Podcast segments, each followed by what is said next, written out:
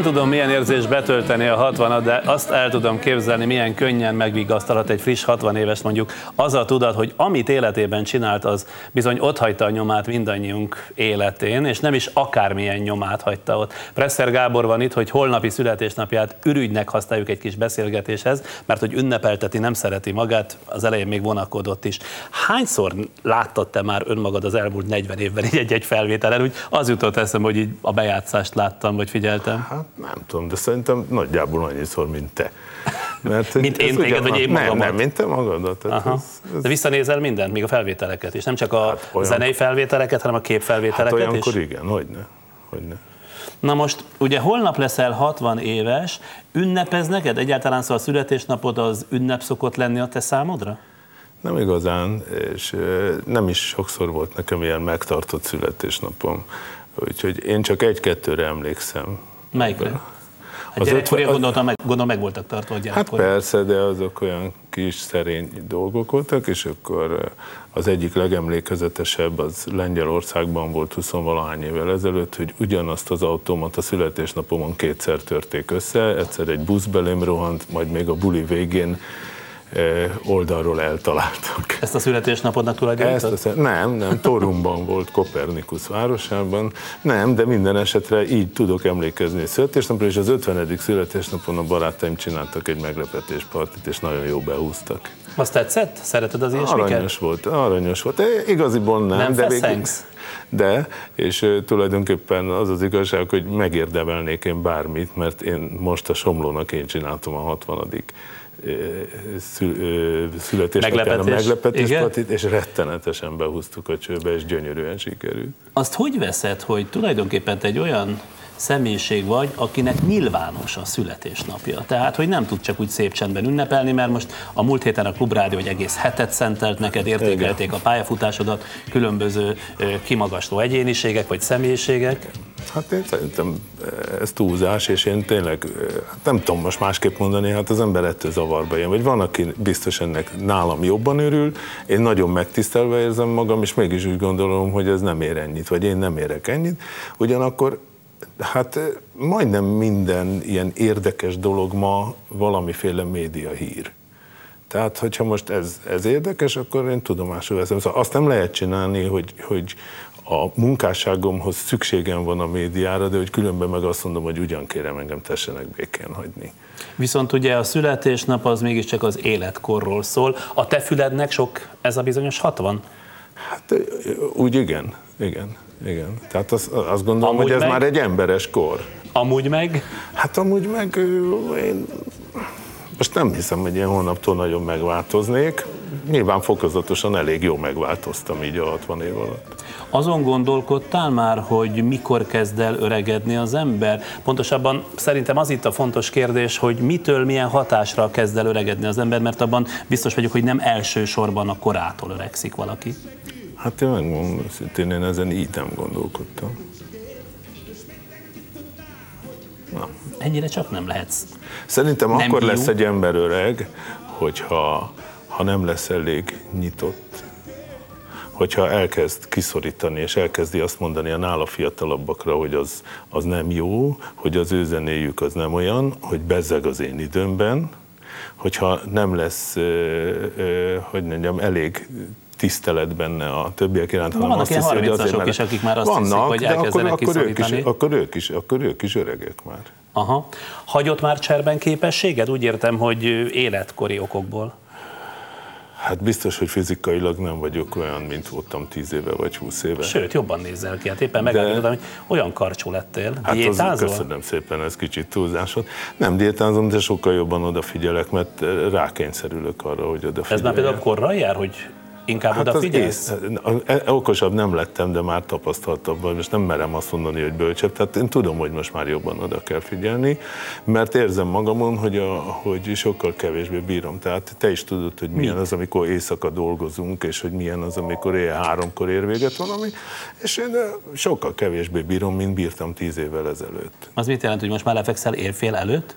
Azt nem, de mondjuk ha a stúdióban vagyunk és, és dolgozunk kettőig, akkor én már nem vagyok olyan virgonc éjfélkor, meg egy órakor, mint voltam régen. Viszont mint az öregek korán ébredsz? Igen, de én fiatal koromban is korán ébredtem sajnos. Akkor ez nem jött be. A de fan... miért? Hát de ez nem jött be, mert általában az idős emberek szoktak mondják korán ébredni. De akkor, ha te fiatal Én ilyen gyors alvó vagyok. Mennyit egy nap körülbelül? Olyan 5 óra körül. 5 óra elég? Igen. Hát nem elég, sincs de... egy hosszú alvás? Nincs, de, de, de nem elég az öt óra, csak éppenséggel nekem ennél több nem sikerül. Mert egyébként kiparancsol ki az ágyból, csak a belső motorod, nem? Nagyjából igen. Aludhatnál reggelre én nem is. vállalok dolgokat, mert ilyenkor mi történik, lemegyek az zongorámhoz. De, de nincs, tehát én nem, nem vállalom azt, hogy reggel nyolckor ide vagy oda elmegyek, mert tudom, hogy még fáradt vagyok. Hát én kettőkor, háromkor alszom úgy igazán. A fantáziád, a nyitottságod, az érdeklődésed mások iránt mennyit kopott az idők során? Én szerintem nem kopott, szerintem nőtt. És ez, de ezt nem érdemnek tekintem, hanem így vagyok összerakva. Tehát kíváncsibb vagyok sokkal befogadóbb vagyok, mint voltam minden értelemben.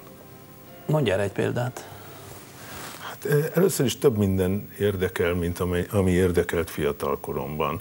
Egy csomó dologból fiatalkoromban kimaradtam, mert, mert, mert annyira dolgoztunk, és annyira szűkre volt szabva a mi látásmódunk azzal, hogy, hogy hogy mondjam, csak az érdekelt, hogy a zenélés, hogy, hogy, hogy, hogy jobban zenéljünk, hogy, hogy mi lesz velünk holnap. Mondjuk nekem nagyon sokat ártott az a periódus, amikor a Laux kiválása, vagy úgymond disszidálása után én lettem az LGT zenekarvezetője, meg katasztrofálisan éltem, akkor nagyon rossz zenekarvezető voltam, nagyon rosszul tárgyalok irodákban, sikertelen voltam ezekben a dolgokban, és, és ez meglátszott a zenekaron, elvont engem a zenéléstől, tehát egy csomó dolog kimaradt az életemből. És én De van meg... olyan, ami úgy maradt ki, hogy most már nem is hozható helyre? Nem is pótolható? Hát nyilván az elveszett idő az nem, de, de mondjuk én igyekszem pótolni, tehát most aztán én sokkal többet olvasok, most aztán én sokkal többet jövök, megyek és bámészkodok. Gyerekkoromban is ilyen szemlélődő ember voltam, és ebből egy csomó kimaradt nekem. Ugye te életed egy jelentős részét abban a rendszerben élted, amelyben a teljesítményt nem különösebben ismerték el. Az utóbbi 18 évben, mióta megtörtént az úgynevezett rendszerváltás, azt tapasztalod, hogy a teljesítményt jobban elismerik? Nem. Nem. Szerintem a marketing teljesítményt ismerik el jobban. Tehát azt ismerik el jobban, hogy kinek van jobb reklámja. Tehát én úgy gondolom, hogy a régi rendszerben az, hogy a teljesítményt úgy nem ismerték el, hogy ugye volt egy olyan fajta ellensztár kultusz, hogy a legnagyobb színészeink ne legyenek sztárok, hogy, hogy ők csak olyan hétköznapi emberek legyen, és egyáltalán a legnagyobb művészek, az egy dolog, de attól még nagyon is elismerték a, a művészi teljesítményt, csak nem jutalmazták úgy, illetve Szóval más módon volt az elismerve. De nem csak a te Inkább szakmádra? titokban vagy csendesebben. Nem csak a te szakmádra igaz? Tehát a teljesítményt egyéb szakmákban sem ismeri el ez, ez az utóbbi 18 év jobban, mint az előző időszak? Én azt gondolom, hogy ez az utolsó 18 év megtanított minket arra, hogy sokkal többet ér az, hogy kinek mennyi reklámja. Tehát például az, hogy én itt ülhetek, ez ebben a pillanatban sokkal többet segít nekem, mint az, hogy ha én most valahol zongorázom, vagy egy másik műsorban zongorázom, mert ez, e, ez a marketing.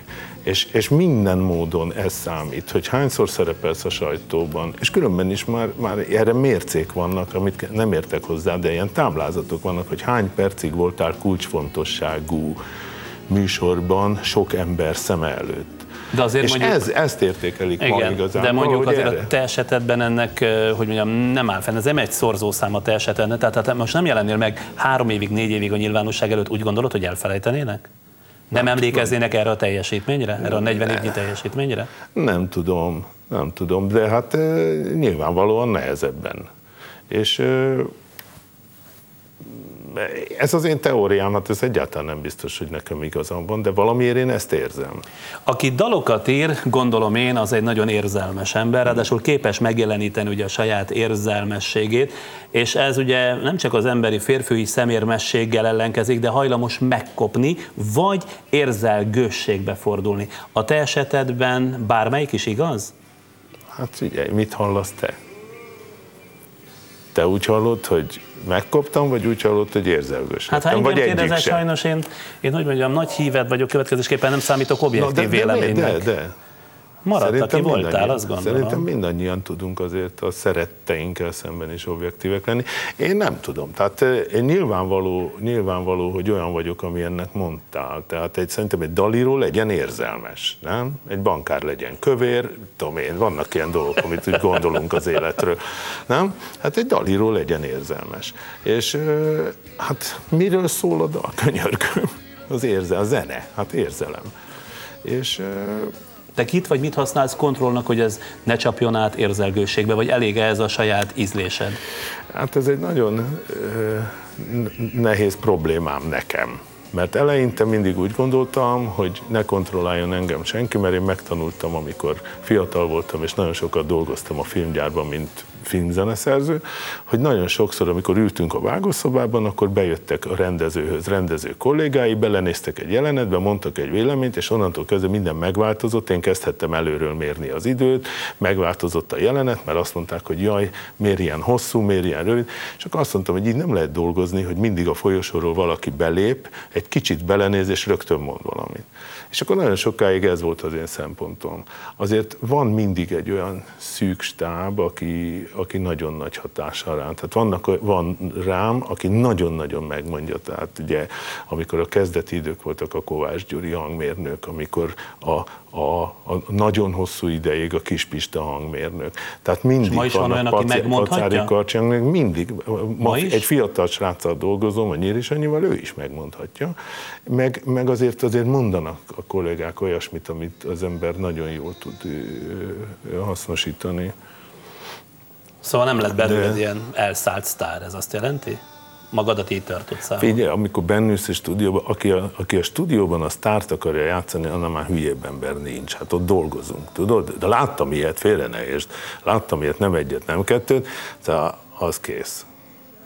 Na most, ha elengedem magam, én például tudnék arra a kérdésre választ adni, hogy mitől tarthatja jónak és értelmesnek az ember az életét. Nyilván te is tudsz erre választ adni. Te mitől tartod jónak és értelmesnek az életedet? Attól, hogy azt csinálhatom, amit szeretek. Nagyon szép közhely, de hát ez van hogy, hogy az a munkám, amit a legjobban szeretek, az, hogy vannak az ember életében kiemelkedő pillanatok, amiért, amiért érdemes élni. És, Egyet mondjál, amire azonnal emlékszel. Hát akkor mondok egyet, tessék. Mondjuk a kocsissal ülni és négykezest játszani, ez egy olyan dolog, amit nem olyan sokan mondhatnak el a világon és, és egy csomó, vagy az Amadindával játszani, vagy az LGT-vel eljátszani egy koncertet mondjuk tavaly a Szigeten. De sok minden van ilyen, és, és akkor az ember, ez egy nagyon jó vigasz különben, hogyha az ember ezekbe belegondol. Mire? Vagy mi ellen vigasz? Hát amikor olyan rossz kedvű vagy, vagy úgy érzed, hogy, hogy lent vagy egy kicsit, vagy rosszul mennek a dolgok, vagy csak úgy nincs kedved. Gyakran van neked ilyen? Hát régebben gyakran volt, és most egy kicsit ilyen erősebb fiú vagyok. Öreg fiú. Azt nem mondtam, pici istenéltesen. Nagyon köszönöm, szépen, hogy itt köszönöm. Én köszönöm szépen. A holnap 60 éves Presser Gábort látták és hallották.